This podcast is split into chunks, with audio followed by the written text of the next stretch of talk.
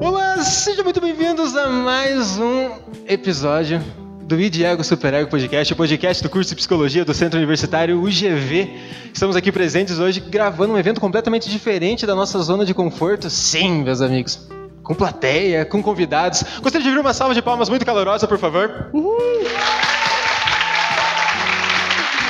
Bonito. Eu estou emocionado, estou Me emocionado. sinto, me sinto acolhido, gente. Me, sinto acolhido. Me Obrigado, sinto obrigado. emocionado. Não estou sozinho, muito prazer aqui. Meu nome é João Matheus. Não estou sozinho ao meu lado. Ao meu lado. Tenho ele com seu bigode lindo, tinindo, charmoso, sempre cheiroso, o cabelinho na régua, Guilherme Custódio Toniel. Seja muito bem-vindo. Bom dia, boa tarde, boa noite a todos, né? Mais um episódio começando. e com essa turma aqui bacana. Mais um episódio gostosinho começando, com o podcast mais dengoso desse Brasil. né? Então, bora começar. E do meu lado, passo a palavra pro meu amigo Pedrão, o romântico da noite. Então, muito obrigado, boa noite a todos. É, é um prazer estar aqui. Na verdade, é um desafio também, porque eu nunca falei em público. Eu ainda estou indignado com isso. E vamos para mais um episódio com, com um convidado. Dessa vez faz meses que a gente não tem um convidado, Faz né? meses, E, tipo, meses. tenho muita saudade disso, porque era muito massa os episódios com convidados. Não tenho dúvida que hoje vai ser assim também. E vamos pro episódio. Então vamos lá. Primeiro eu vou fazer aqui uma introduçãozinha e explicarei para vocês mais ou menos como é que vai funcionar esse, essa aventura aqui.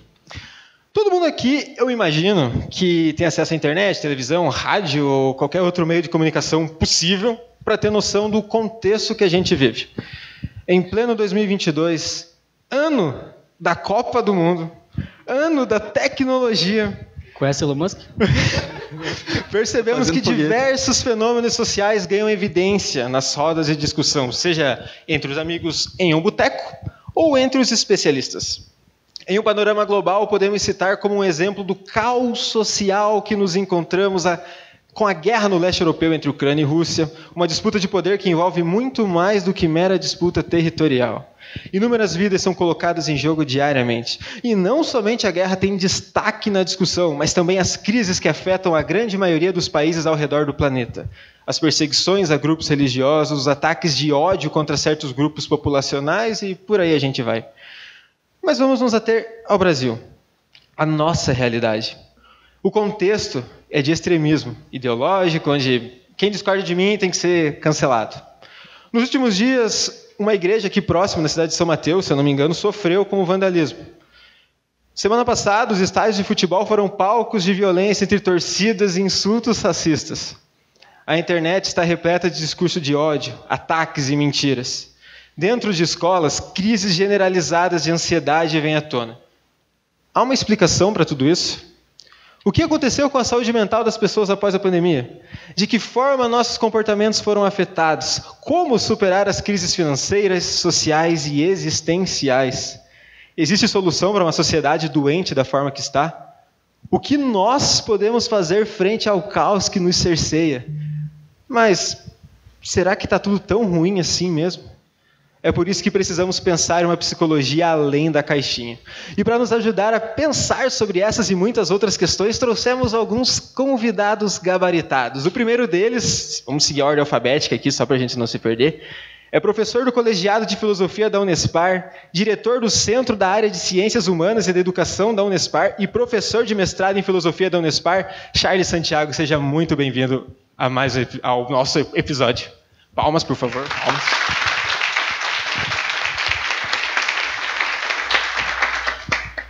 Obrigado, professor. À vontade, onde o senhor quiser. Nossa segunda convidada é médica formada pela Universidade Federal de Santa Catarina, com residência médica em Medicina Geral Comunitária pelo grupo. Opa, me perdi? Não, tá certo. Com residência médica em Medicina Geral Comunitária pelo Grupo Hospitalar Conceição em Porto Alegre.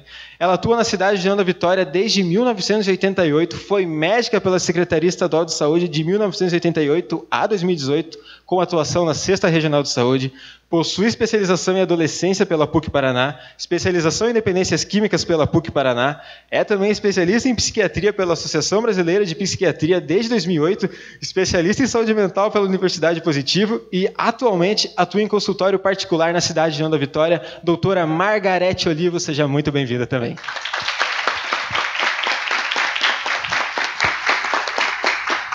Tá faltando fôlego. Só currículo grande. E apresentando nossa última convidada para compor essa, essa bancada de especialistas, ela que possui graduação em serviço social aqui na, na nossa instituição, egressa daqui, é, veja só. Especialista em teoria crítica de los derechos humanos na Universidade Pablo de Olavide. Falei certo? Pós-graduação em didática e docência no ensino superior pela UGV também, mestre no programa de mestrado profissional em filosofia da Unespar, atuando nos seguintes temas: filosofia latino-americana, interculturalidade, direitos humanos, mulheres e feminismos. Atualmente, suas áreas de atuação são a execução penal no município de Ana Vitória e a saúde pública em Porto União. Seja muito bem-vinda, nossa assistente social, Stephanie Rodrigues Ferreira.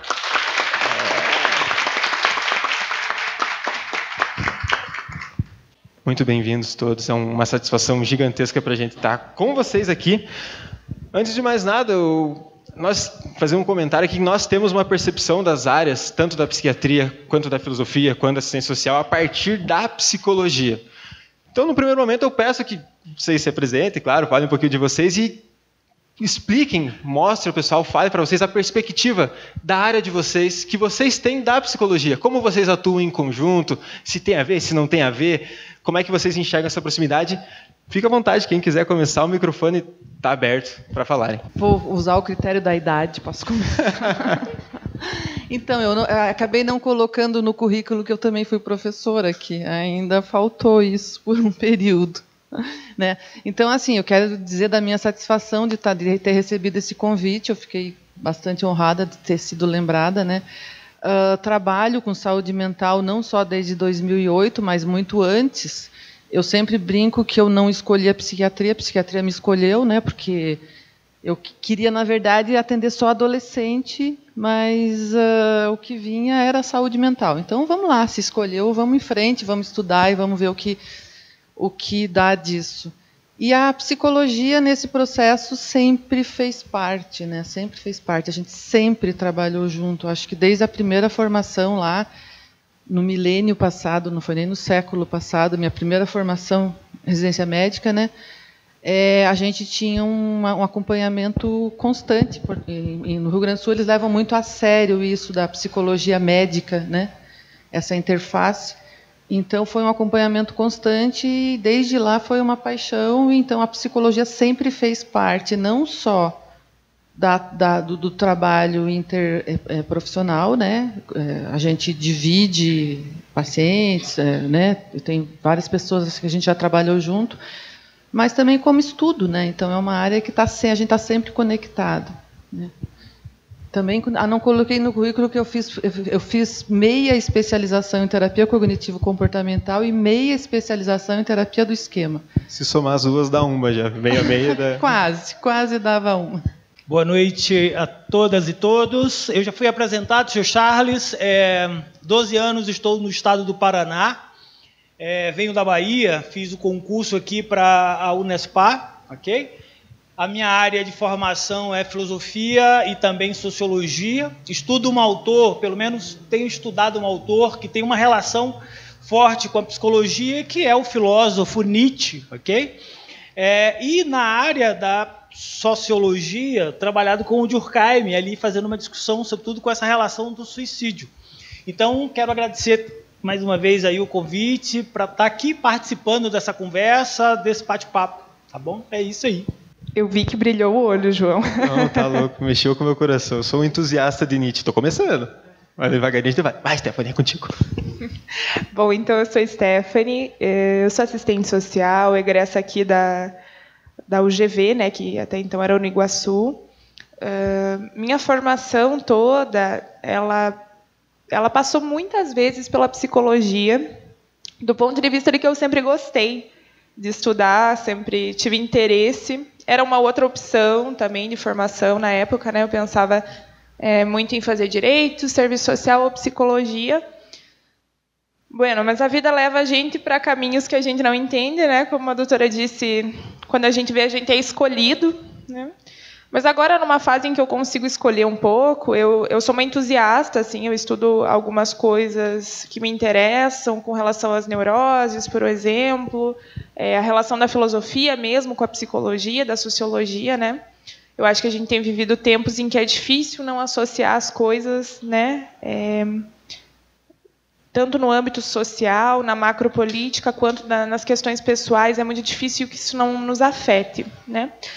E, enquanto profissional mesmo do serviço social, atuando em ambos os órgãos em que eu trabalho, trabalhar com um psicólogo é trabalhar lado a lado. Né? Eu não sei, é, acho que vocês estão em, em, em diversos níveis, né? diferentes níveis, mas alguns de vocês já tiveram alguma proximidade, provavelmente, com as políticas públicas, e dentro das políticas públicas, o nosso trabalho é de irmãs siamesas, assim, sabe? É juntinho mesmo, é não tem como fazer uma coisa sem que essa profissional que está do teu lado ali, que divide o espaço com você, tanto o espaço físico, né, no meu caso, quanto também o espaço intelectual, é, como, como não ser assim uma outra metade do teu trabalho. Então é uma relação realmente de dualidade, assim, é uma relação de uma outra metade, um entre-meio da minha profissão. Show. Muito obrigado, então, pela apresentação. Alguns dos meus amigos gostariam de fazer alguma pontuação, senão já vou encaminhar para o... Vou encaminhar. Então, seguindo aqui o, já a ordem das apresentações, começar então questionando a doutora Margarete. É, a gente percebe que atualmente esses, entre esses fenômenos que eu acabei citando ali na introdução, muitas vezes o discurso que a gente escuta, ah, fulano de tal é louco por fazer aquilo, é, ele não estava bem da cabeça por, ter, por agir assim. A violência é explicada como se fosse razão da loucura, fosse razão de um problema mental, algo do tipo. A senhora percebe, dentro da sua área, dentro da sua atuação, alguma relação desses fenômenos, alguma incidência, alguma relação de, das práticas fanáticas, práticas violentas, com essa questão de saúde mental, ou tido como loucura, ou tido como normal dentro da área, ou está mais para um discurso preconceituoso, um discurso de pessoas que querem culpar um mau caráter, talvez, uma má índole, como se fosse culpa da saúde mental da pessoa. Complexo, né? Você me põe numa. É, eu, eu, eu gosto, eu gosto, eu admito, eu essa, gosto. Essa era a ideia. É, assim, então acho que a, a, a, não à toa fomos convidados uma psiquiatra, um filósofo e uma assistente social. Né? Essa interface entre sociedade e transtornos mentais, comportamento humano, comportamento social. É, isso tem uma, uma, uma, uma importância extrema, nunca negada. Né? Então, o jeito como a sociedade se conduz, o jeito como a sociedade se comporta, ela vai, ela vai dizer, é, ela, vai, ela vai influenciar nos índices. Né? Então, por exemplo, eu ouvi você falar do suicídio. Né?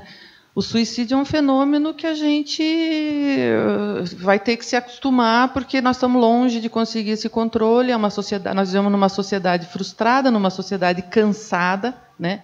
Eu acho que tem um autor, eu esqueci o nome dele, que ele fala bastante da sociedade cansada. O Han, Bill Han. Eu ia É falar dele hoje. Ah, Então, a sociedade cansada, eu acho que é uma uma coisa que a gente tem, né? Bate, bate fundo, né? Quando ele fala isso, porque você se reconhece, né? Então eu gosto muito daquela parte quando ele, não sei, eu não, não tive a oportunidade de ler, então eu só escutei sobre ele, então meu conhecimento é muito raso. Mas quando ele fala, né, que na a revolução industrial trouxe as doenças mentais pela sobrecarga externa e hoje a gente vive as doenças mentais pela sobrecarga interna, né? A ansiedade, a depressão, muito como assim, eu tenho que sempre é, estar trabalhando, estar cumprindo metas, estar fazendo mais e melhor, né? Então, essa, essa angústia de procurar o mais e melhor e o estar produzindo, que eu mesmo me coloco, que não é mais. não vem mais do externo. Né? Então, o jeito como a sociedade se configura, eu acho que reflete. Eu acho não, né? Os estudos mostram que reflete muito na incidência de transtornos mentais. E a gente está numa sociedade doente, sem sombra de dúvida. Né? Eu acho que ninguém tem ilusão disso. Não sei se alguém discorda, fique à vontade, né? Nós estamos aqui para discutir ideias. Mas a nossa sociedade é doente, sim. Então, isso acaba dando as brincadeiras, né? Você falou ali, ah, o cara é louco, não sei o quê. Eu, eu costumo brincar assim, puxa, eu acho que meu consultório nunca vai ter crise. Então, os de vocês também, né? Como psicólogo, com essa sociedade que a gente vive, né? Não, não tem crise, porque a gente produz, né? A gente produz a, o, o Óbvio que tem o componente biológico, né? Quem sou eu para negar isso de, de, jeito nenhum? Existe um componente biológico muito forte no transtorno mental, né? Então, o biopsicossocial, é, eu, não, não, eu não posso esquecer do biológico, né? Mas o psicossocial eles têm uma força gigantesca nessa na doença. Né? Podem comentar, fica à vontade se quiserem falar algo. Com relação a a doença que, que nós estamos vivenciando, talvez, no sentido de, das crises. Eu fico imaginando que a filosofia, se a gente tivesse que perguntar, por exemplo, como que a filosofia pode nos ajudar a pensar a sociedade que a gente tem, essa que a doutora traz, a sociedade do cansaço, os filósofos antigos, eles pensavam na filosofia como um bom encaminhamento. O que significa dizer que a filosofia é essa arte que nos ajuda a pensar para viver melhor. Que a gente pode chamar, inclusive, de, de o agir com prudência. E dentro dessa sociedade do cansaço que a gente tem, dentro dessa sociedade que a gente pensa como uma sociedade que se encontra doente, porque tem muita dificuldade de debater, que tem muita dificuldade de discutir, que tem muita dificuldade de lidar com as diferenças, a filosofia nos convida a pensar desse modo, no sentido de a, a arte da prudência. E por essa razão é que a filosofia ela se configura justamente como esse amigo da sabedoria ou o amante do saber, porque é aquilo que pode, a todo instante, nos ajudar a pensar melhor, a agir melhor. E aí os gregos criaram uma coisa que é o seguinte: a afirmação de que o ser humano, que todo mundo sabe, mas que tem muita dificuldade de lidar, é que o ser humano é um ser finito, lançado para a morte. Por essa razão, somente a gente sabe que hoje a gente está aqui e amanhã não vai mais estar. E por essa razão, a filosofia pode nos ajudar a viver melhor nesse instante que a gente tem. Então, essa era a arte dos filósofos. E aí, para muita gente, é, a filosofia é coisa de gente doida, no sentido pejorativo? Não, não sei. E coisa de gênio, né? No sentido de quem que se interessa por filosofia? Sempre tem aquilo, ah, o sujeito é louco no sentido de, não é? É, é um antissocial, uma série de outras coisas, então vai para a filosofia. E no final das contas, o que a filosofia traz para a gente, e o que a filosofia é, não tem nada a ver com isso. É somente a arte de nos ensinar a pensar bem, no sentido de agir com prudência. Então, se a gente entende que nós vivemos numa sociedade doente, no sentido de com uma série de problemas, a filosofia é esse recurso.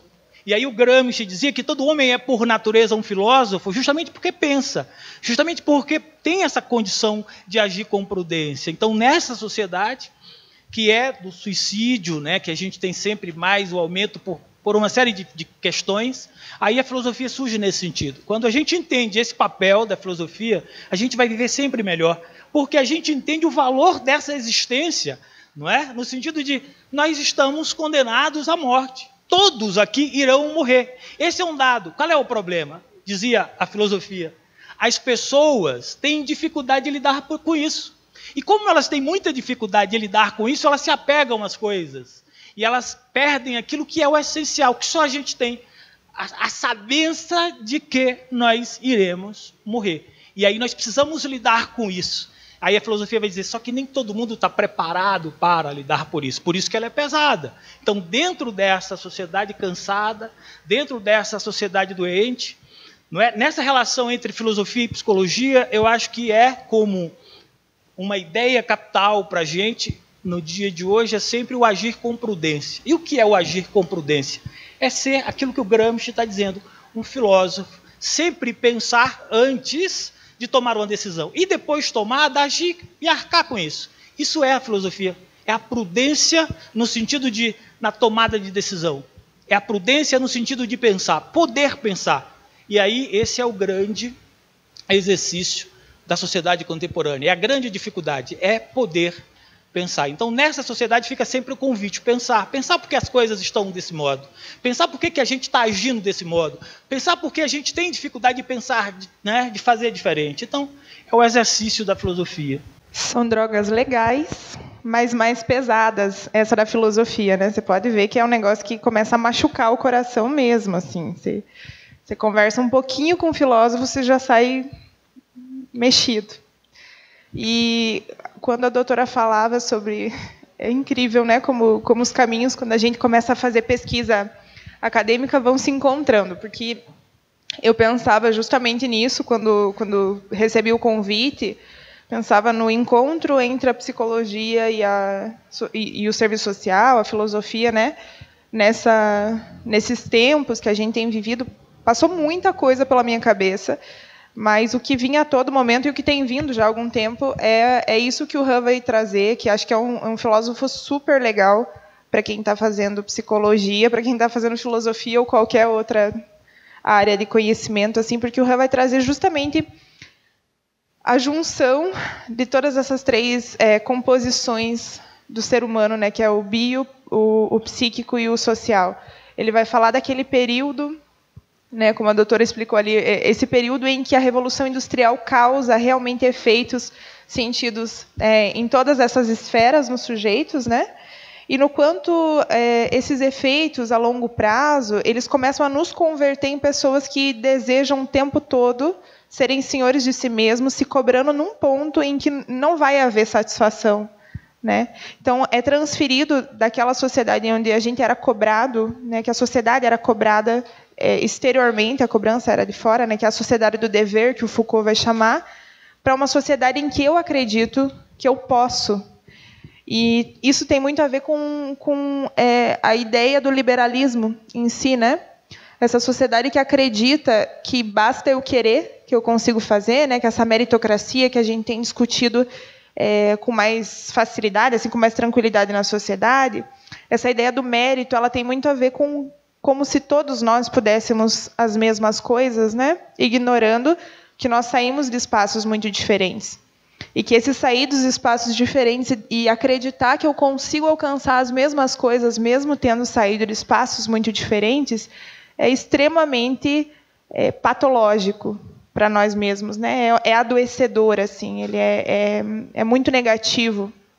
Hoje, é, quando eu quando eu vou ler algum conteúdo que fala sobre cargas exaustivas de trabalho do período do início do, desse, dessa fase do capitalismo, né, onde as pessoas trabalhavam 10, claro, obviamente com jornadas laborais muito diferentes dessas que a gente tem nos dias de hoje, mas eram 10 a 12 horas. Eu tenho uma notícia terrível para vocês, porque hoje eu trabalho 10 a 12 horas. E aí é, você vê assim o quanto. E, e, eu não sou obrigada a trabalhar 10 a 12 horas. Né? Eu trabalho porque eu acredito que eu posso, que eu preciso, né, para suprir as minhas demandas que são, em grande parte, é, de consumo, né? Pra, pra, porque é a sociedade que a gente vive, né? De, entre outras coisas, uma sociedade de um super consumo, onde é necessário consumir o tempo todo para ser, para existir. E isso também perpassa pela teoria do RAM, e é muito interessante. E na teoria do serviço social é central do ponto de vista de que para que eu seja reconhecido como cidadão, eu preciso ser esse sujeito que consome, que está consumindo, que está no, no meio, né, nos meios de produção.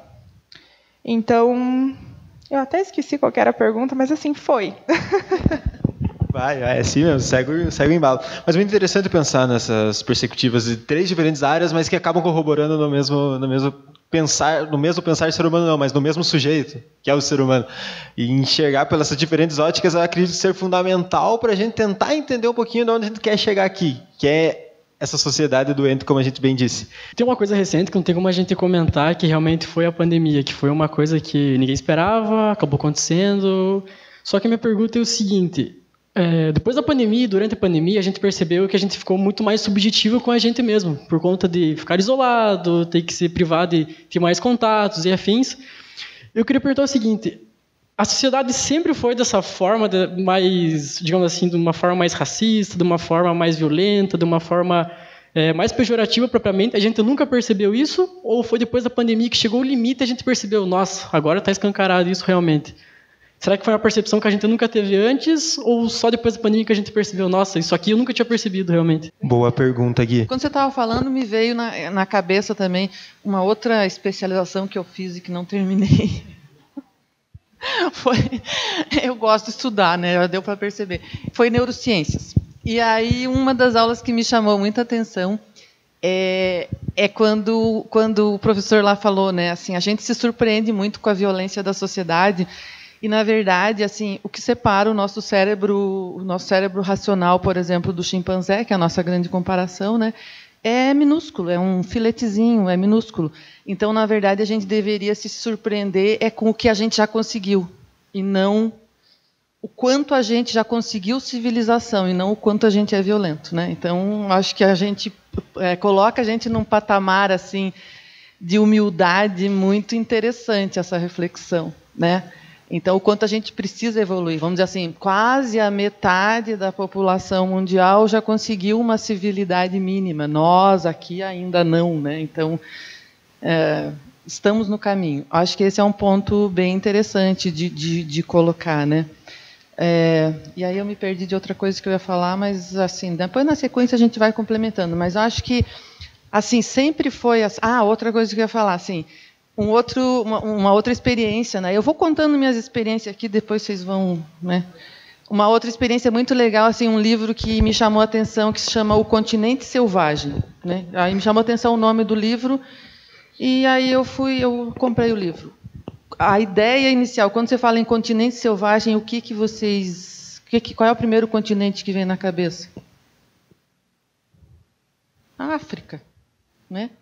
Sei lá, tem aquele estereótipo de selva, de leão, de nanana, continente selvagem, guerra, conflito permanente, blá, blá, blá. Não, o continente selvagem foi a Europa depois da Segunda Guerra. Então coloca todo o relato de violência é, do, do, que foi a reconstrução da Europa, que hoje é um continente mais civilizado, né, que nós temos. Que custo que foi isso? Quanto o quanto passou por violência. Então, acho que a violência faz parte do ser humano? Sim, faz parte do ser humano, como, como mamífero. Né? O que nos separa da, de um chimpanzé que supostamente não civilizado é uma um filetezinho, né? Então a gente o tem mínimo do mínimo, né? O mínimo do mínimo. Então a gente tem muito para evoluir, né? O nosso em termos de neurociências de estrutura cerebral tem muito para evoluir. Felizmente, com esse mínimozinho, a gente já conseguiu algumas coisas, né? Então, vamos à luta.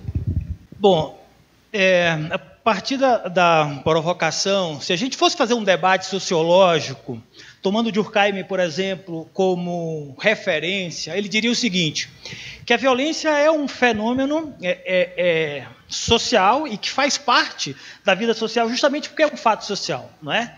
E aí ele vai dizer que o fato social é tudo aquilo que acontece na sociedade, que está fora do indivíduo e exerce uma pressão no indivíduo e na sociedade.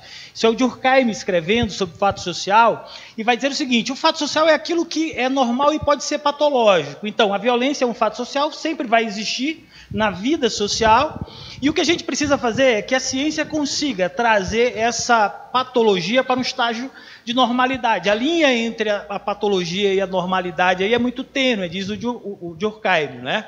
escrevendo sobre as regras do método sociológico. Por exemplo, ele vai fazer essa discussão. Então, o que, que ele está querendo dizer? E aí ele é criticado porque ele é tomado como um autor pessimista, porque ele está vendo a possibilidade de nunca se frear a violência. Ele está dizendo, olha, gente, qualquer perspectiva fora disso é um idealismo que não vai acontecer. Ou seja, a violência sempre vai estar na sociedade, ok? E o que a gente precisa fazer é controlar para garantir o estágio de normalidade. Numa perspectiva mais filosófica, e aí o Durkheim é um crítico disso, a gente poderia, por exemplo, pegar um autor como Hobbes, escreve uma obra chamada de O Leviatã, e aí o Hobbes vai dizer nessa obra O Leviatã que o homem é mau por natureza, aquela famosa fala de que o homem é o lobo do homem, não é? Porque o Hobbes está dizendo o seguinte, que a natureza do homem é perversa, e nós precisamos de um Estado civil capaz de orientar esse homem que é um animal perverso. Esse é o debate moderno, o debate filosófico moderno, é um debate recortado sobre a natureza humana. Então, todos os autores da filosofia moderna, eles vão discutir a, a natureza humana como uma coisa ruim. Na contemporaneidade, tem uma autora chamada de Arendt que escreve um livro chamado de A Condição Humana. E aí ela faz uma crítica para dizer o seguinte: o homem não é mal por violência. Não, o homem não é, não é, não é mal por natureza. Não. O homem ele é mal por conta das condições em que ele se encontra, entende? Então ela está fazendo toda uma crítica a essa, a essa filosofia moderna para dizer o seguinte: que não existe uma natureza ruim. Mas, por exemplo, e aí eu vou só falar a vocês de uma experiência de quase padre que eu fui estudei para ser padre e depois eu fui ser policial por um tempo, né? E aí só me veio a cabeça agora de ser padre, porque se a gente pegar a escritura, vai dizer o seguinte: Paulo diz assim: ó, não faço o bem que quero, mas o mal que não quero, porque o mesmo bem que está em mim, o mal também está. O que significa dizer que a natureza é ruim. Então o debate moderno ele é recortado por conta disso, porque visualiza essa figura da natureza como uma coisa ruim. Então muita gente acredita, quando a gente vê um fato muito violento, um pai que joga a filha, uma mãe que joga uma filha, a gente fala aquela natureza é perversa. A gente tem um trabalho na, na, na no departamento policial aqui na cadeia, não é? E aí a gente faz a remissão pela leitura e muita gente fica se fazendo a seguinte pergunta: mas por que vocês fazem esse trabalho na cadeia? A natureza daquele pessoal é perversa, é ruim. Então a tua pergunta no sentido de depois da pandemia acelerou esse processo de maldade, a gente sempre foi isso. E aí é um debate que a gente precisa fazer e agir. Volto à minha questão inicial, com prudência, no sentido de de fazer essas perguntas e a gente precisa fazer. A gente tem as referências aí que dão as respostas para a gente. E a gente, como intelectual da psicologia, da sociologia, de todas as áreas, em algum momento a gente vai se valendo desses aportes aí para a gente pensar. Por exemplo, eu fico sempre impactado com a figura do Durkheim na medida que ele está dizendo: olha, não há como vencer a violência, ok? O que há é por meio de uma educação, garantir um estado de normalidade, no sentido de uma violência aceitável, entendendo que nós vivemos num contexto de vida social em que as instituições fazem os seus papéis. Por exemplo, a criança, e aí a psicologia trabalha bem com isso, a criança, quando chega ao mundo, diz o Durkheim o seguinte: ó, chega como um ser egoísta, não é? E aí, essa criança chega como um ser egoísta e precisa ser formado para tornar-se um ser social. E aí a família faz isso. Depois que a família faz isso, a família joga para quem? Para a escola. Aí a escola faz um processo de formação. Depois a escola joga para a igreja, que joga para o Estado. Então diz ele, o ser humano é essa figura moldada pela vida social que ele vai chamar de socialização. E o que a gente faz na cadeia é um processo de ressocialização que não funciona. E aí a gente não vai entrar nesse debate, mas só para dizer o seguinte: dentro desse contexto, o Durkheim vai dizer por que, que a violência existe? Por que, que esse mal existe? Porque esses indivíduos não passaram por essas instituições e não foram suficientemente formados. Mas isso é muito normal, porque as instituições elas são dirigidas e organizadas por homens. Então, por essa razão é que a gente tem esses problemas. Então, diz ele, a vida social é isso. Se a gente quisesse um outro autor, e aí já encerro a minha fala aqui, passo para a Stephanie, se a gente quisesse, aí eu só vou provocar com o Nietzsche para dizer o seguinte: a vida é o quê? Não é? É uma desgraça. E dentro dessa desgraça de violência, o que, é que a gente precisa fazer? Aproveitar para viver com prudência, no sentido de aproveitar e, encontrar sentido nisso. E eu acho que aí fica sempre a provocação filosófica nesse sentido. Mas eu concordo que, assim, com esse processo da pandemia, muita coisa chegou com muita força, assim, não é? a gente conseguiu expor muitas fragilidades que talvez estivessem escondidas. E aí a gente precisa pensar e repensar, porque também foi um, um período tumultuado e atormentado, não é? E aí a gente precisa se reconfigurar dentro desse processo todo. A gente precisa pensar e repensar esses caminhos dentro desse processo todo. E é a, a, a, o problema filosófico existencial, sabe? Eu acho que a gente precisa viver essa crise do conflito, de se perguntar todo o tempo que sociedade é essa que a gente tem, entende? Da barbárie, sociedade da barbárie que a gente vive. Então, essa provocação a gente tem que se fazer todo instante. Por isso que eu insisto nisso, no sentido de dizer, é a filosofia que tem que nos atormentar. O Sartre dizia uma coisa interessante, não é que o conhecimento gerador por isso, porque a gente fica se perguntando, sabendo que vai morrer e fica se perguntando e buscando um sentido para essa existência dentro dessa miséria, dentro dessa barbárie que está aí. Você imagina, quando se olha para um processo como esse de pandemia, quantas coisas ruins aconteceram, mas aí tem uma outra coisa qual é a outra coisa da filosofia? Que a gente está vivo e está aqui, entende? A gente vai chorar por aqueles que partiram tranquilamente, mas qual é o sentido que a gente vai dar para a vida que a gente tem, sabendo que amanhã a gente não vai estar? Tá? É a provocação filosófica. Qual é o sentido de tua existência nesse mundo que é uma desgraça? Esse é o desafio para a gente. Qual é o sentido que a gente vai dar para a existência da gente dentro desse mundo miserável? Schopenhauer vai dizer: morrer ou a arte, entende? E aí é a gente nesse mundo que vai encontrar esse sentido para poder gastar essa carcaça nossa existencial, não é? E poder dar uma tranquilidade para essa vida que a gente tem. Só antes da Stephanie continuar, eu queria falar que a vida é uma desgraça, eu achei maravilhoso, cara. Sensacional. Mas não, não, assim, é, acho que assim mostrou um lado muito ruim, mas também mostrou um lado de muita solidariedade, né? Então eu acho que tem o outro lado que a gente tem que considerar também, né? Então as receitas da felicidade, o que, que dá mais felicidade. Então isso também, um monte de estudo, né? É, é saber que está fazendo diferença na vida do outro, né? A gratificação. Então vamos, né? Eu concordo com a é, é isso aí mesmo. A vida é uma desgraça, mas a vida te dá oportunidade também de fazer alguns exercícios de se sentir bem, né? Senão a gente é, já vai transformar essa desgraça em alguma coisa em alguma boa, coisa né? positiva. Eu, eu acho que o espírito de artista, do qual o Charles falava, é uma ótima forma de fazer isso, né? E, e, um outro que daí tem muito a ver com a veia do meu estudo é os, são os movimentos sociais, né? A conversão daquilo de mais desgraçado que existe na sociedade numa força motora para fazer algum tipo de alteração social. Então, talvez é, pareça demasiado pessimista, e por isso que eu falo né, do quão pesado é, mas eu, eu acredito que, é, já respondendo um pouco da pergunta que vocês fizeram, é esse desconforto causado, do qual o Charles falava, que é o desconforto que vai te, te tirar dessa, dessa, realmente dessa zona confortável, onde você não está se questionando, esse desconforto causado, eu acho que foi um motivador da percepção, sabe? Enquanto foi muito desconfortável esse ser humano que, que é da superprodução, que é um ser humano que está super potencializado, trabalhando 10, 12 horas por dia, do dia para a noite não poder sair de casa. Né? Acostumado com essa rotina toda hora cheia de tantas atividades, que o Han vai dizer de novo, perde, perde o tempo do espaço contemplativo, do ócio, né? tão caro para os filósofos, enfim, para a própria arte. É, quando nós perdemos esse tempo, a gente não se deu conta. Quando nós ganhamos esse tempo, nós não soubemos o que fazer com ele. Então foi atormentador ficar dentro das nossas casas, na nossa companhia. Né? E um, eu acho que um dos, da, uma das relações que eu consigo fazer, o Freud vai dizer no Mal-Estar da Civilização, que a gente é, entende esse desumano, a gente exteriorizou o mal, né? O mal não, não nos pertence, ele, ele, é exterior a nós na nossa, na nossa concepção de ser humano. Nós não nos vemos como, como pessoas más. Quando nós falamos de algo que é muito terrível, daquilo que é bárbaro e, enfim, do inenarrável, do mal, nós chamamos desumano. Como se não fosse possível que um humano fizesse algo que, veja bem, que baita dicotomia é um ser humano que está fazendo. Né? Então a gente tirou da gente mesmo essa capacidade de acreditar naquilo de ruim que nós fazemos. Né? Nós, nós exteriorizamos isso.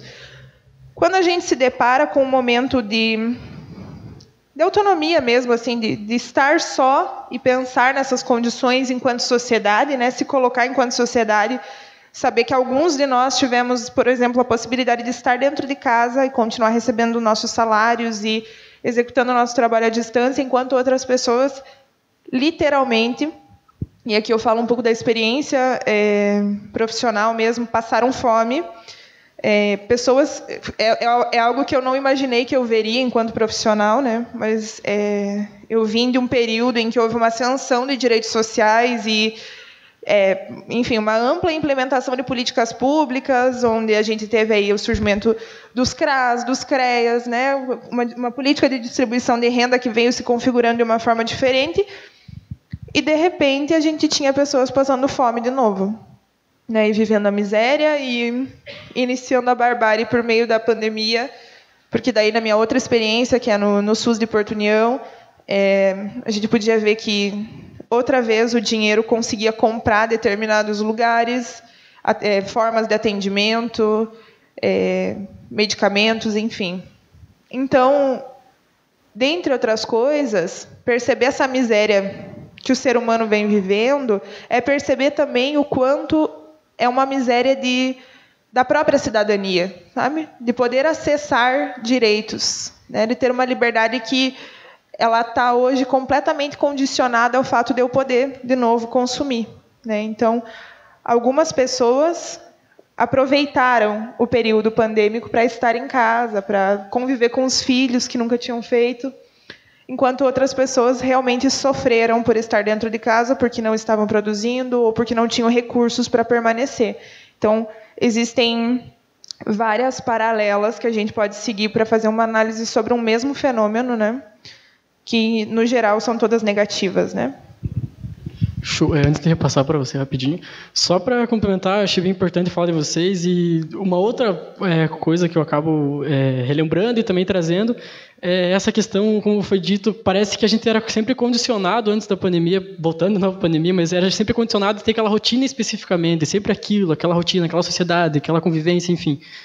E a gente percebeu que agora, depois da pandemia, quem sabe, até mesmo o excesso de remédios também, essa questão de. Ah, eu, por exemplo, já atendi, até comentei ontem no mini curso que eu atendi um paciente no plantão que ele chegou para mim e admitiu para mim que mentiu para a psiquiatra para ela não diminuir a dose dele. Então, para ver até que ponto que aquilo está satisfazendo para ele viver bem no, no decorrer dele. Então não fica tão atrelaçado ao tratamento dele, mas sim um sentimento bom para ele mesmo. Então fica nessa dualidade, né? O que, que é bom, o que, que é conforto. Cara, achei muito legal que a doutora Margarete colocou que também teve o lado da solidariedade, que é muito bonito, né? Em cima da, da tragédia, da miséria humana, ainda tem uma parte boa, que a Stephanie falou também no final. Então ficou uma dualidade, claro, o ponto negativo se destaca muito mais, mas achei muito legal isso de aprender, de começar a conviver com os filhos, começar enxergar o irmão, ou quem mora dentro da própria casa. Que bom que tiveram pessoas que conseguiram fazer isso, né? Claro que se for levar na grande maioria, eu não tenho dados, não faço ideia mesmo. Mas teve muita pessoa que também passou perrengue, né? Que essa parte da convivência acabou sendo, acho que uma da, da pior tragédia possível, com fome, com sono, com sobrecarga de, de trabalho. E, mas eu achei muito interessante essa colocação que a doutora colocou, que também tem uma parte de solidariedade, a parte humana, né? Estamos dividindo o microfone aqui. O, GV, vamos investir em microfone. É, interessante quando o Gui comentou dos remédios, dos medicamentos e tudo mais, e me surgiu uma questão. Como é que vocês enxergam agora se, para sobreviver nesse mundo, o uso do, vamos usar o ópio, mas o uso do entorpecente, o uso da medicação, o uso do álcool, o uso de drogas, tem sido uma forma das pessoas fugirem da realidade e encararem o quão duro tem sido aguentar o dia a dia? Como é que, na perspectiva de vocês, esse fenômeno?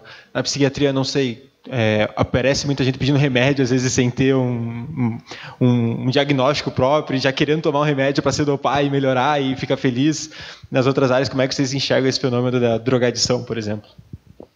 É, assim, como experiência própria, essa situação, né? Até me surpreende. Ele precisou mentir para psiquiatra, não foi para mim, porque porque assim, a gente faz a prescrição de acordo com o sofrimento do paciente, né? Então, se ele está em sofrimento, eu jamais vou diminuir remédio, eu mando. Não, a gente combina o tratamento, né? Então, não sei, ficou meio sem meio achei meio, né? É, precisa, é, daí vem a história de usar o remédio como um paliativo, como uma uma solução para todos os males. A gente vive isso, né? A gente vive é, Dificilmente a pessoa chega no meu consultório pedindo o remédio. É, começa por aí. Ela chega em sofrimento e aí a gente vê que se enquadra lá no critérios diagnósticos de psicopatologia e oferece o tratamento. Mas, é, mas sempre numa condição que a gente. Eu, eu sei que essa, essa, é uma realidade que eu vivo, mas que não é, uma, não é geral. Sempre numa condição que o remédio é uma questão temporária né? É uma ajuda temporária. Dificilmente eu vou ter. A grande maioria dos transtornos mentais eles têm tratamento com começo, meio e fim. E o, e o remédio é como se fosse uma ferramenta para a pessoa se apropriar também da sua própria condição e fazer outras, outras mudanças na sua vida que não são medicamentosas, né? E, e facilitar esse, essa, esse progresso, vamos dizer, essa evolução na, na sua vida, né? Então a gente usa muito, muito isso, assim, sempre. O remédio é uma parte do tratamento. Por isso que a gente trabalha muito com a psicologia nessa, nesse suporte, né? É, o remédio como um bloqueador de sentimentos, não, não, não. A gente encontra, né? É muito fácil de você só ficar renovando receita, renovando receita, renovando, mas não é não é a prática que a gente defende, né? Não não é por aí. Não é por aí. Eu acho que o ser humano tem que se apropriar, a pessoa tem que se apropriar da sua condição e fazer parte do tratamento e não só ser passivo, né? E receber e precisar mentir para a psiquiatra para ela não diminuir a dose. Não, não. Se está sofrendo, vai com a mesma dose, né? Não é o momento ainda. Então é uma coisa assim, muito combinada que a gente faz, né? Eu vou fugir dessa questão aqui dos remédios e prometo que vai ser a última vez que eu vou falar do Nietzsche. mas, pode falar assim, mais, pode olha, falar mais. É... A doutora já respondeu com relação aos remédios, mas veja, eu fico imaginando uma fala do Nietzsche que ele vai dizer assim, ó. É como se ele dissesse aos amigos mais próximos: A você eu desejo toda a desgraça do mundo. O que significa dizer? Ele diz assim: o homem no mundo de crise, ele tem dois caminhos para se encontrar. O primeiro, o que faz o homem nesse mundo de crise? Ou ele vai à igreja, ok? Quando passa por uma crise, se separou, não é? E aí ele vai à igreja, faz uma promessa, ou ele vai ao boteco e enche a cara, chora, sofre com os amigos. Ou, frente aos dois caminhos, ele se fortalece na medida que, diz ele, a vida, com todos os sofrimentos, ainda assim vale a pena viver. Se um demônio me perguntasse hoje aí, você sabe que o Nietzsche sofria de dores e dores. E aí ele disse: se um demônio me perguntasse dez vezes se eu queria viver essa vida, eu viveria essa vida. Dez vezes eu viveria. E o dobro das dores, ainda assim, eu, eu queria viver. Ok? Só que tem um detalhe, é importante, dizia ele, é saber lidar nesse universo da crise, entende? E aí, talvez, numa perspectiva, e aí eu vou dizer filosófica, que nós precisamos lidar com esse enfrentamento que faz o Nietzsche no sentido de evitar os caminhos fáceis, entende? E, e, e entender esse processo de como lidar com a crise. É? E aí, é claro, a gente tem toda uma medicina que nos auxilia, uma psicologia que nos auxilia. E dentro de todo esse universo tem também a filosofia como essa crise existencial que fica para a gente, no sentido de a gente precisa saber lidar com esse processo. E a gente tem muita dificuldade de saber lidar com esse processo porque a gente não sabe ainda, dizia ele, assim, a lidar com esse peso que é a vida, entende? Porque ela é um lugar de dor e de sofrimento. Mas é dentro disso que a gente se encontra, entendendo que ela é finita e que a gente tem que encontrar esse sentido, sabe? Porque tem um sentido aí que é muito diferente do que os animais, diz ele. A gente tem, porque a gente consegue pensar. Então é nesse contexto que eu acho de uma sociedade cansada, de uma sociedade é, é, talvez perdida, se encontrar com essa existência no sentido de essa crise existencial. E aí eu fico sempre pensando nisso assim. É o problema existencial como o ser finito lançado para a morte. É, é como viver com isso. Saber lidar com isso, entende? É entender assim, ó. E aí é claro que ninguém está disposto a fazer isso, porque não é legal, não é? Você ficar pensando na morte. Não é legal. Mas ela tem que ser esse movimento para que você entenda essa vida com todos os sofrimentos, que você precisa dar um sentido para ela, que você precisa orientar. É isso assim.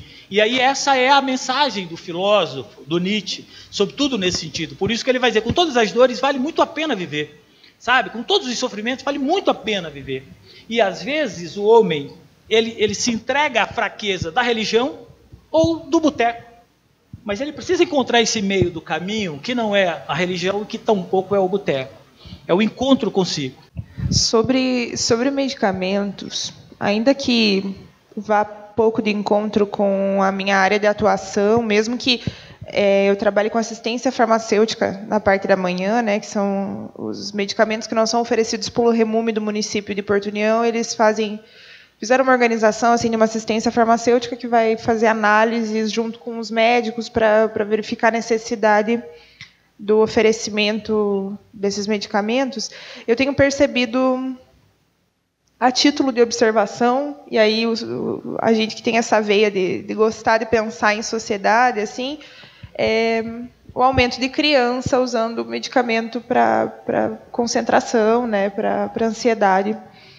E aí eu fico pensando que coisa doida, né? A gente deixa as nossas crianças com o celular e, bom, existem várias problemáticas que são sociais que estão no entorno disso, afinal de contas, Eu não sou mãe, mas eu sei que quem é mãe é, é exaustivo mesmo ser mãe, ser pai, e você, né, a um dado momento assim, realmente pesa estar 24 horas é, oferecendo serviços a esse ser humaninho pequeno, mas essa, esse excesso de estímulo o tempo todo, bom, a doutora vai poder falar, o Charles também. É, antes as crianças nasciam e ficavam enroladinhas com pouca luz durante muito tempo, era um hábito né, na nossa sociedade.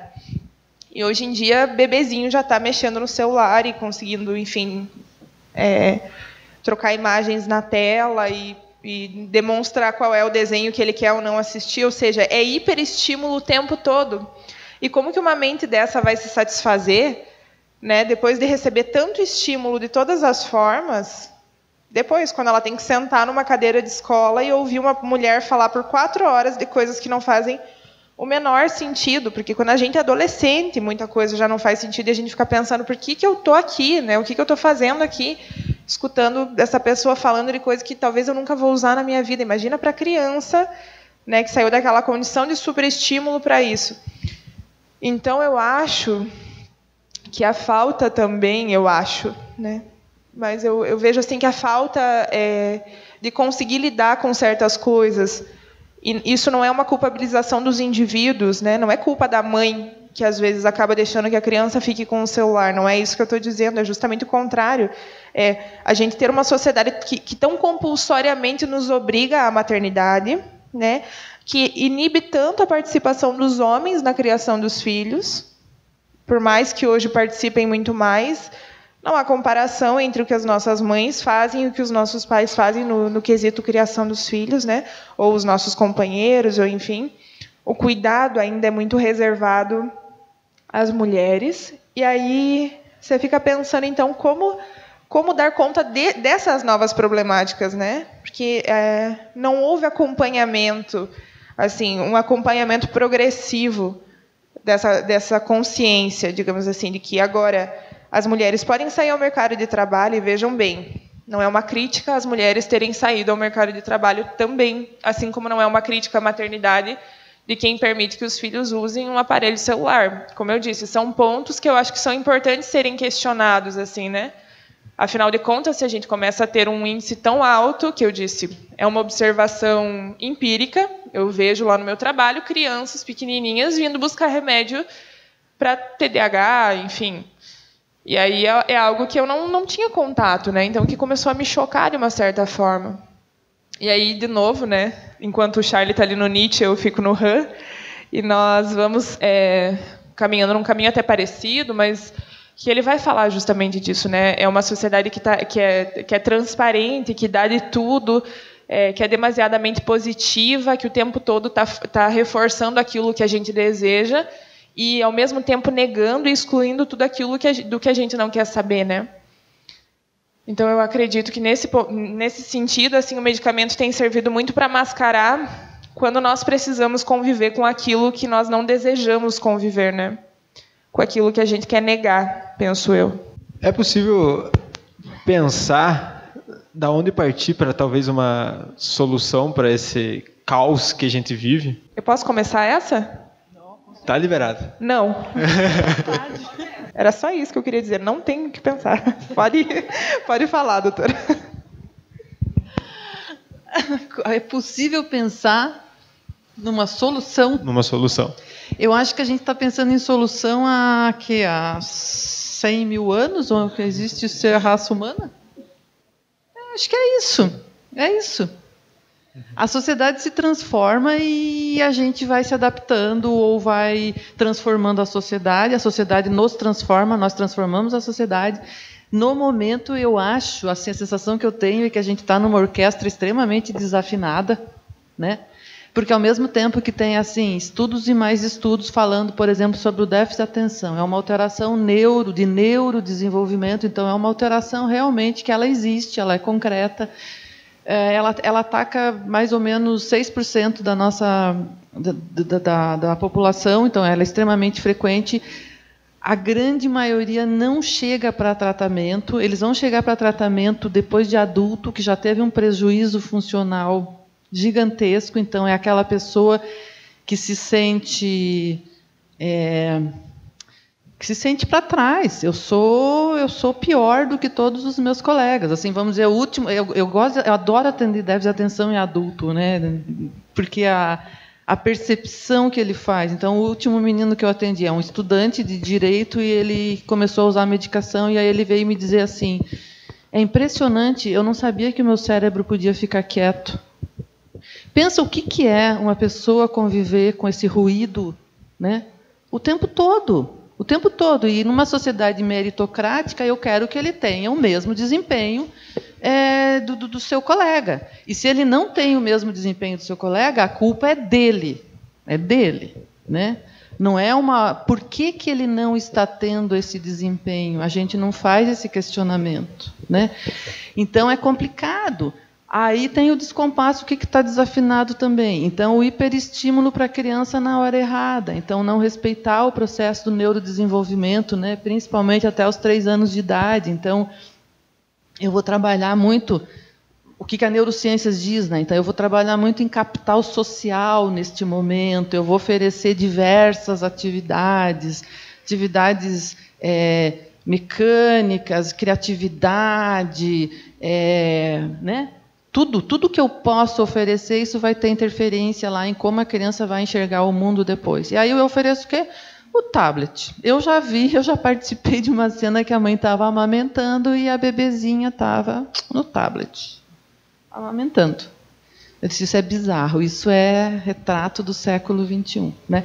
Então, acho que assim, é uma orquestra que está desafinada. A tecnologia veio, nós criamos a tecnologia e nós não sabemos exatamente como lidar com ela. Isso vai interferir na sociedade? Vai, com certeza vai. Então, tem muita coisa que a gente precisa ainda estudar, é, discutir, é, perceber se traz prejuízo ou não traz prejuízo. Né? O jeito como eu ofereço a tecnologia para uma criança até os três anos é, é, é, vai dar uma diferença enorme. Então, eu devo. A Organização Mundial da Saúde recomenda zero tela até os dois anos de idade. Né? Zero tela. Vocês costumam ver bebês até os dois anos de idade com celularzinho, com tablet brincando, o tempo todo, o tempo todo, né? Então, sabe? Então isso a gente precisa estar atento. E aí quem é que vai estar atento? Nós, cidadãos, né? O que que a gente quer como sociedade? Então essa percepção o tempo todo e essa adequação, essa afinação que eu acho que a gente busca há mais de 100 mil anos. Será que nós vamos conseguir? Eu, na minha geração, com certeza não, né? Mas nós estamos aí na luta, estamos aí na batalha. É, e é até importante salientar isso, puxando o gancho do que foi falado antes, até mesmo que o João é, salientou, que às vezes a gente está buscando tanta solução que a gente esquece do enfrentamento, como foi dito, né? Então fica essa questão de e agora o que eu faço? Em vez de pensar, não, calma, vamos olhar para mim, vamos ver o que eu posso fazer, como é que eu posso atingir aquilo. Então acho que fica essa controvérsia realmente, né? A gente espera muita solução e esquece do quanto que a gente é importante para fazer a mudança propriamente. Que temos para hoje? Como vamos lidar com o que temos para hoje? Tem uma coisa que eu fico imaginando assim, ó. Nós vivemos de fato nesse mundo muito prático, não é? E aí a gente sempre quer muita resposta, a gente sempre quer resolver problema. E aí a gente não se permite ah, coisas que estão fora desse mundo muito prático. Assim, por exemplo, o Antônio Cândido tem um livro que eu acho um texto fantástico, que é o Direito à Literatura. E aí, quando ele escreve o direito à literatura, ele está dizendo quando a gente pensa em movimento social, em determinadas comunidades, a gente sempre pensa em resolver o problema da fome e esquece de levar literatura, porque assim de permitir um outro mundo que não seja esse mundo prático. E aí eu fico imaginando, eu tive uma experiência recente que foi o seguinte, jogando bola, quebrei a perna, tive que fazer uma cirurgia e aí o mundo parece que parou, entende? Fiquei um tempo é, sem poder dar conta das atividades, aí eu fiquei meio que desesperado, porque eu estava numa rotina de dar aula, escrevendo umas coisas, cuidando de tese, enfim. Mas aí depois me foi o tempo melhor que eu tive, porque foi nesse tempo que eu escrevi um livro chamado De Filosofia de Boteco. Não é um livro sério. Mas nesse tempo que eu escrevi o texto Filosofia de Boteco, o que, que eu fiz? Eu pude fazer diversas leituras e a que mais me impactou foi reler, por exemplo, o Don Quixote. E aí, quando se pergunta, por exemplo, eu fico imaginando aquele velho louco, não é? Que aí inventa aquela história para ele, e aí quando você pega o quê? A, a, luta dele com os moinhos. O que, que o Quixote traz para a gente, por exemplo? O cavaleiro andante. Ou seja, qual é o mundo que ele nos apresenta? É essa possibilidade de viver um mundo que não é. Entende? A gente precisa também se permitir a viver um mundo que não é, no sentido de são esses devaneios, são essas as literaturas, são essas coisas que a gente às vezes não se permite. Quando que a gente se permite? Numa fatalidade, entende? É aí que você começa a dar conta. Ou seja, tem um outro mundo que não é esse mundo da correria, acordar para dar conta do trabalho, trabalhar para comprar, trabalhar para fazer, entende? Não estou dizendo que não sou não é, estou fora do mundo dizendo que a gente não tem que fazer, não tem que fazer, mas dentro desse mundo, com toda essa crise, a gente também tem que se permitir a esses devaneios, a essas loucuras do Quixote, compreende? Ou seja, imaginar um outro mundo possível, viver o um outro mundo possível, essa é a literatura. Imagina poder sentar no boteco, tomar uma cerveja sem álcool e tratar, né, desse universo. Então, tudo isso faz, faz parte desse universo, que aí a gente vai perdendo por conta desse mundo prático que a gente tem. O que, que a gente quer? Resolver problema. Ou seja, a gente está atrás de solução todo o tempo. Não. A gente tem que entender que a gente não é sabedor de todas as coisas. Essa era a fala do filósofo. Primeiro, você entende que você vai morrer, ok? Segundo, você, uma vez entendendo que você vai morrer, você automaticamente entende que você não é Deus entendendo que você vai morrer, que você não é Deus, você não é sabedor de todas as coisas. E por essa razão não precisa resolver os problemas do mundo. O amanhã não nos pertence. O Heidegger dizia isso assim, olha, o que o Heidegger tem uma fala que eu acho fascinante, que ele vai dizer para a gente o seguinte: o hoje foi vivido ontem, entende? O hoje foi vivido ontem. O ontem a gente articulou, planejou esse dia do hoje. Então significa dizer, que o agora também não é o agora, é o amanhã, a gente está com a cabeça no futuro. A gente precisa olhar o tempo presente, sabe? Dar sentido ao tempo presente. E dar sentido ao tempo presente é justamente fazer tudo aquilo que a gente faz e que a gente tem que fazer tranquilamente, mas se permitir as aventuras do Quixote. Se permitir coisas, sabe? Que às vezes está muito reservado a um público. E aí a gente nessa correria, e aí a gente morre, sabe? E tudo fica, tudo fica. E aí as coisas que são também importantes, como o direito à literatura. Você imagina ler um bom livro, curtir uma boa poesia, ver uma boa música, bater um bom papo, tomar essas coisas que estão fora do nosso cotidiano, porque a gente está impactado, tentando resolver as coisas do mundo. E aí é o eterno retorno. Esse mundo é uma desgraça, meus amigos. Mas significa dizer que a gente vai entender que tem muita coisa boa nele, tranquilamente. Mas a coisa boa é o sentido que a gente precisa dar, aproveitar. O Shakespeare tem uma coisa que eu acho fascinante, que ele vai dizer assim: se a gente soubesse que a vida é curta, o que, que nós faríamos? Deixaríamos as pessoas que a gente ama com palavras amorosas, porque a gente não sabe.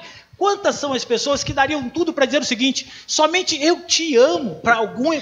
Sobretudo nesse tempo de pandemia, e ela não pode mais dizer.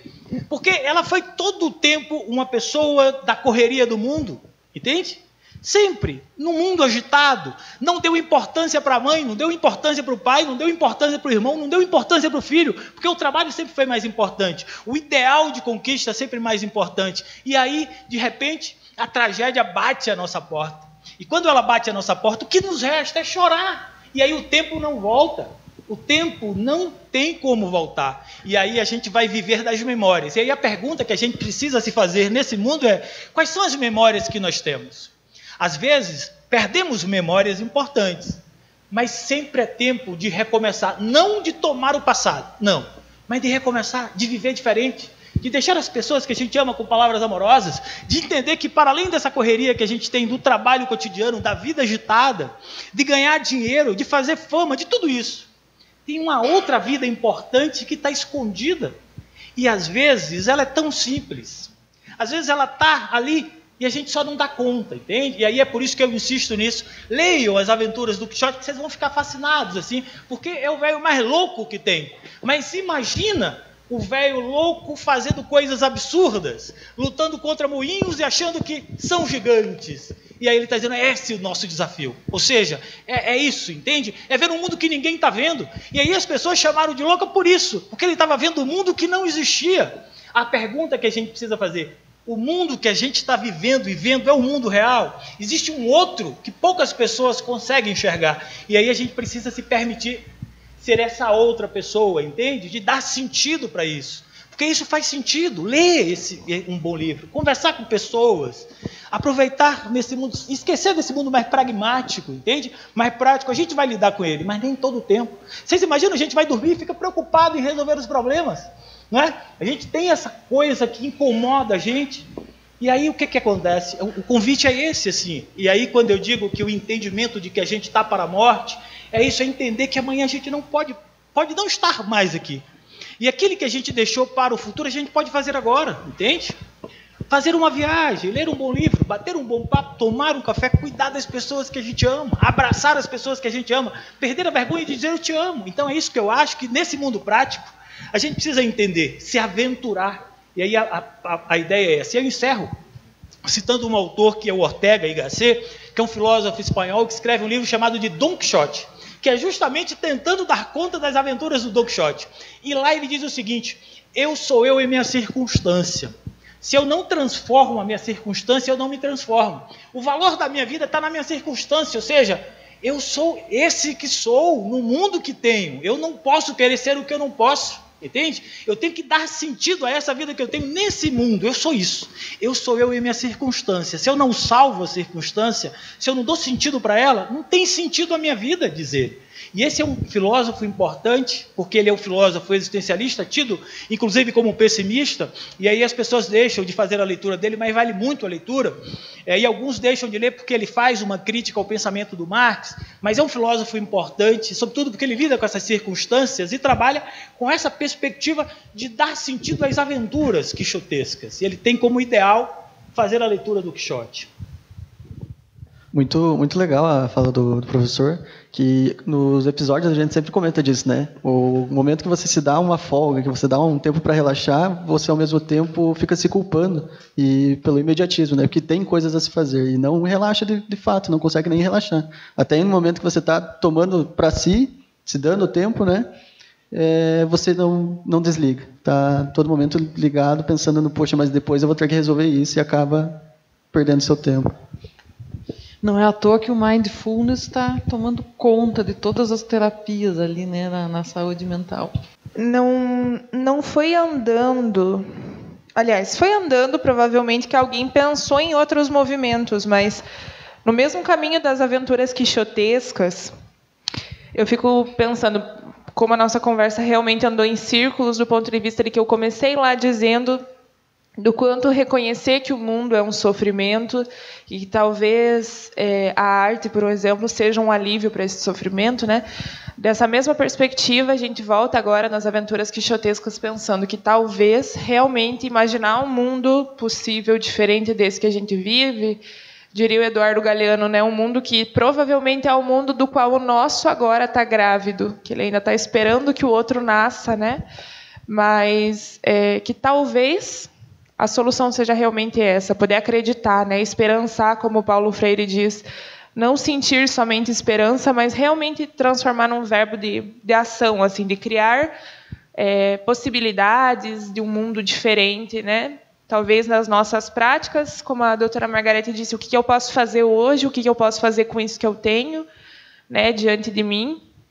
É, acredito que talvez seja do pouco que a gente pode fazer, sozinho, pelo menos, né, na nossa, nas nossas atuações é, particulares, assim, eu acho que o, o, o, pouco que se pode fazer é isso, é acreditar em alguma coisa, esperançar, né, ter esperança de fato de que as coisas podem ser diferentes, porque a partir do momento em que a gente já não acredita mais, que a gente se acomoda, enfim, não não vê uma perspectiva de mudança, significa que dentro de nós mesmo é que não tem mais nenhum moinho de vento que a gente acredite que seja necessário que a gente enfrente assim, né? A gente acha que é só caminhar sem andar errante, né? Só só andando. Então acho que um bom caminho é conseguir enxergar um outro mundo mesmo. Eu não sei se eu vou conseguir dormir essa noite, admito, foi meio bastante informação para trabalhar. Mas foi muito bacana, muito bacana mesmo ficaria aqui horas, horas e horas discutindo isso, falando sobre isso, porque me encanta muito essa conversa, é, esse assunto, essa temática, a abordagem que os três tra trazem é de muito crescimento. Infelizmente, nosso tempo é limitado, tá? Então, primeiramente, já deixar o agradecimento por terem topado, por terem se disposto a essa conversa. Gostaria que você deixasse um recado final, uma mensagem final para a gente encerrar aqui. Já fica o nosso agradecimento pela participação de vocês aqui. É, é, escutando toda essa coisa né, de que o mundo é uma desgraça e a gente sabe que é uma desgraça, né, eu só queria deixar o, o lembretezinho da gente estudar um pouco o Viktor Frankl. Não sei se vocês. Sim, sim. Né? Sempre indicado, sempre indicado. Sempre indicado, e eu acho que a história dele é fantástica, né? Ele tirar daquele do campo de concentração, ele tirar uma uma um, né, um, um ramo da psicologia, psicologia positiva, né, que assim, o sentido, né, qual é o sentido, achar o sentido de tudo isso, né, é, por que, que eu estou aqui, qual é o sentido de tudo isso, e assim, sempre é possível, né, se ele conseguiu tirar de um campo de concentração, cara, vamos combinar que a nossa vida está bem, mas tem um monte de desgraça acontecendo, mas assim, a gente consegue digerir melhor, né, então, eu estou aqui com ele na cabeça, então eu acho que é para soltar. Eu, é, eu, queria agradecer né, essa, essa, esse convite mais uma vez. Assim, eu acho que foi muito, para mim, eu aprendi um monte. Né, eu acho que foi muito interessante essa, ver essas outras, essas outras falas. Né, eu só tenho a agradecer mesmo por estar aqui hoje. Eu também agradeço a oportunidade de estar aqui ouvindo a doutora Stephanie, as perguntas participando dessa conversa com vocês. É, me coloco à disposição para outras conversas. Eu fico ali na Universidade do Estado do Paraná, caso alguém né, resolver visitar, discutir alguma coisa. Me coloco à disposição para um debate na sociologia, na filosofia. E aí eu quero só também registrar. Eu tenho uma colega que tem interesse de fazer psicologia. Eu falei com ela para vir para o evento, ela veio. Sueli, que está ali atrás, né, animada para fazer psicologia. Eu falei, vai ter um evento né, e aí é o seguinte, gente, como palavra que eu queria deixar para vocês, assim, ó, é, de toda essa nossa conversa, de todo esse nosso debate, é, a, a ideia da filosofia no sentido de do agir com prudência, entende? Eu quero insistir nisso como é, uma questão que eu acho que deve incomodar a vida da gente.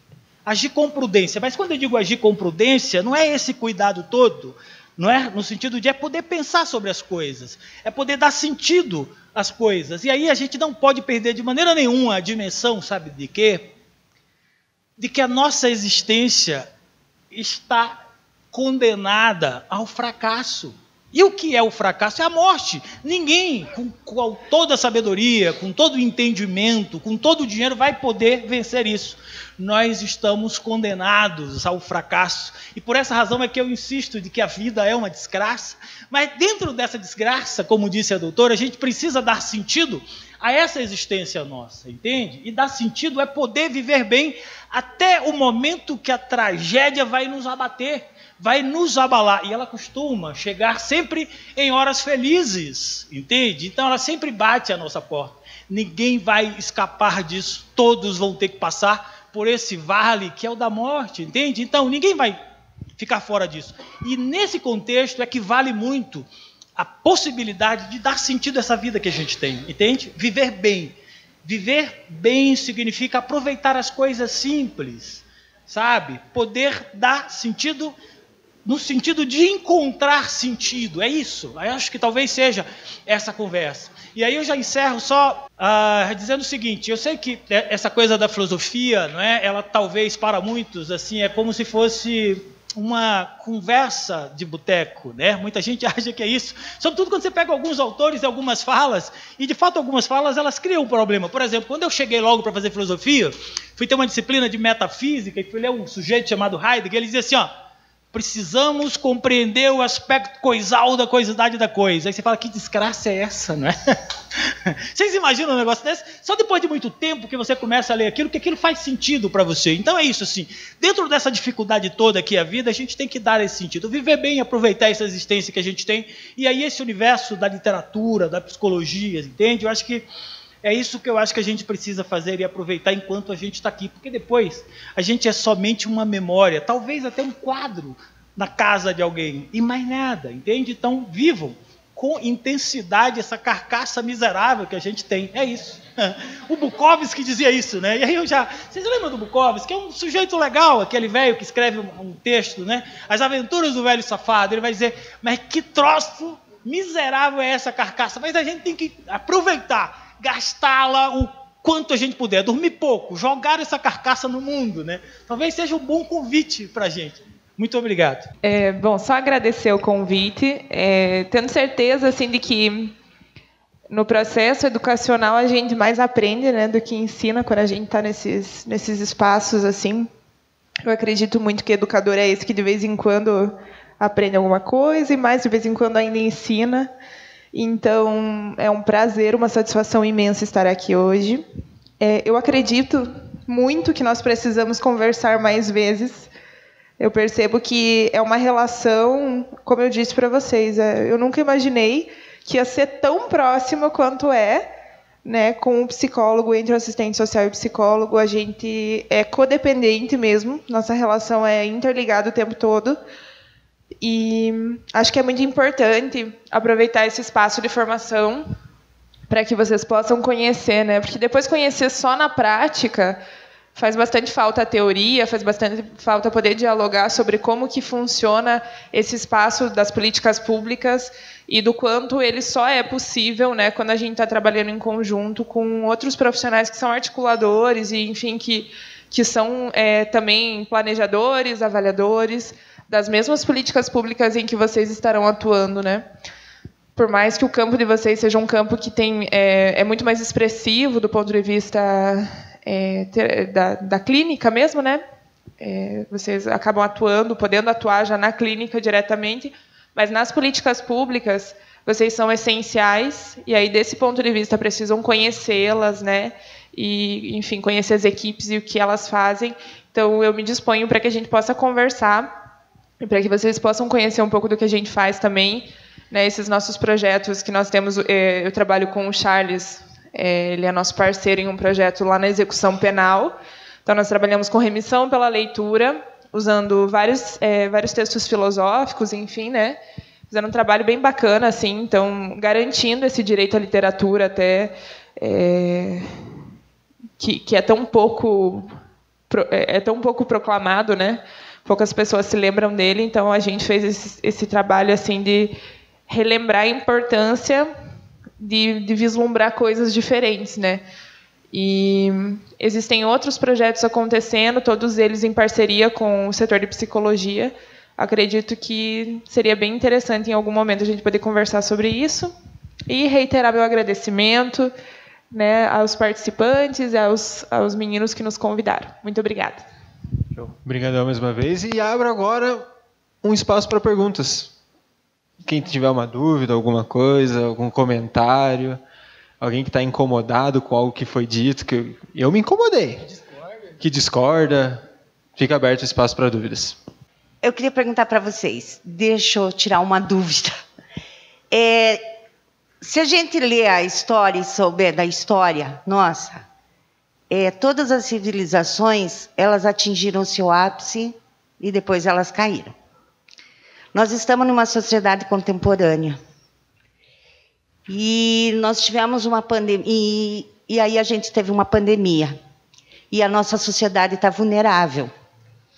Não é um marco isso para a gente repensar nessa sociedade que a gente está vivendo hoje? Concordo assim contigo, viu? Eu penso dessa forma assim também. Eu acho que no, no final das contas, é, eu não sou um pessimista. Eu acho que a gente está num processo de de mudança importante quando você olha para as leis que a gente tem, a gente consegue enxergar aí que tem uma organização social, que tem uma movimentação. Não é? Eu não sou um pessimista, assim, eu, eu trabalho com essa ideia, inclusive, de que com todos os problemas que a gente tem, a sociedade ela está num processo de avanço. E aí eu acho que dentro dessa crise, como toda civilização passou, não é, é, é a gente precisa responder alguns problemas, não é? A gente precisa responder no sentido de estar tá perguntando sobre os problemas, que isso também nos ajuda a viver, entende? Mas assim, são questões que eu acho que são problemas filosóficos, na medida que, que você traz isso assim para a gente pensar, isso é um problema filosófico.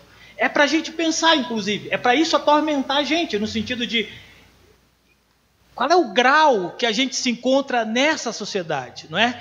Entende? Onde que a gente precisa avançar? Porque aí a gente vive também uma espécie de anacronismo. O anacronismo eu estou pensando aqui como, como o filósofo Marx, e aí vou pensar um historiador também, ele escreve um livro chamado de Crítica da Filosofia do Direito do Hegel, e lá nesse texto o Marx vai dizer assim, ó, qual é o problema da Alemanha? É o anacronismo alemão.